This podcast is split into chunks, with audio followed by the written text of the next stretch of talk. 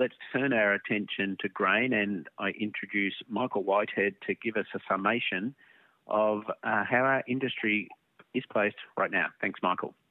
Thank you, Mark. Well, normally at this time of year for grain producers right around Australia, really is one of those times where everything's in the ground and you wait and you look at the sky and you hope that the rest of the year's conditions go well enough for a good harvest. And that's certainly the case. But perhaps the biggest thing at the moment has been looking forward to or looking ahead to the 2021 2022 or the next sowing and the next harvest as well, and what the forecasts are, are for those as well. And as you talked about the rain, the rain means good news right now. Soil moisture is in a very good condition in most parts of cropping Australia. And this is really making the forecast say that we could be looking for another bumper crop. It's looking like production for this year's winter crop could be almost 47 million tonnes. Now, that's down a bit on last year's record production, which was off the charts, um, but it's still very much up on the 10 year average. So, conditions all looking good at the moment for the coming harvest and also for the sowing in the period after that. Um, also looking like the year ahead will be a good one. So it is not just a short term good outlook for grain, but a medium to long term good outlook as well.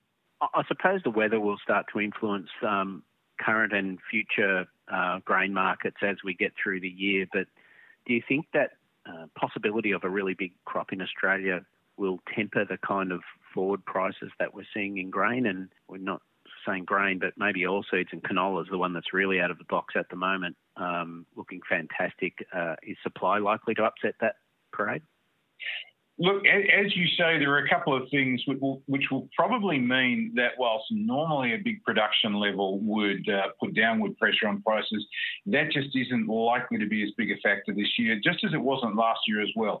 And it really is those rest of the world issues. Uh, when you are seeing a couple of things, the supply side restricted by whether it's the Russian export taxes on their grains, whether it's the uh, plateauing US production due to some of the weather conditions in the Northern Hemisphere, and also on the demand. China is buying, buying, buying, and that demand for grain going into China is reflected in demand increasing in the rest of the world. So that is putting that upward pressure there. At the same time, there's another factor which is also helping grain prices, and that is this cattle rebuilding side of things because as the herd rebuilds and rebuilds, it's not just farmers restocking in their paddocks on the good grass we're seeing, it's also feedlots as well, continuing to see good numbers coming in to meet that export demand, and that's also keeping uh, pressure on the demand for grain as well. So any downward pressure that may have come from supply is being more than tempered by the demand side.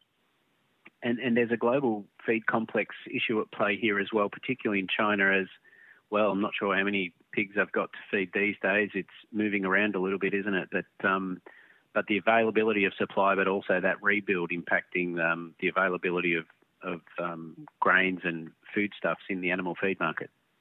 Absolutely. So China just keeps buying, and if anything, some of the latest forecasts coming particularly out of the US Department of Agriculture is that the gap uh, in what China's forecasts for buying were previously are maybe even higher now. China's buying for a couple of reasons. Yes, it is to feed that pig herd as it continues to recover and also feed everything from their dairy cows and their other domestic animals as well, uh, whether it's cattle, whether it's goats and others. But China is also continuing to fill and fill its warehouses, its grain reserves, uh, whether in corn and soy particularly, but also in wheat, and a, a big wheat import forecast coming there, of which Australia will get a share.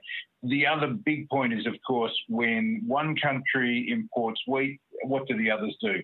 They need to try and find it from somewhere else, so they'll lift their demand, the fear of missing out, but also there will be that diversion into other markets. As we saw in Australia with our barley not going into China, but the barley that uh, other countries had going into the Middle East shifted into China, we got the Middle Eastern markets. So this rising tide that raises all boats, China is rising the tide, and all that grain is seeing increased demand globally.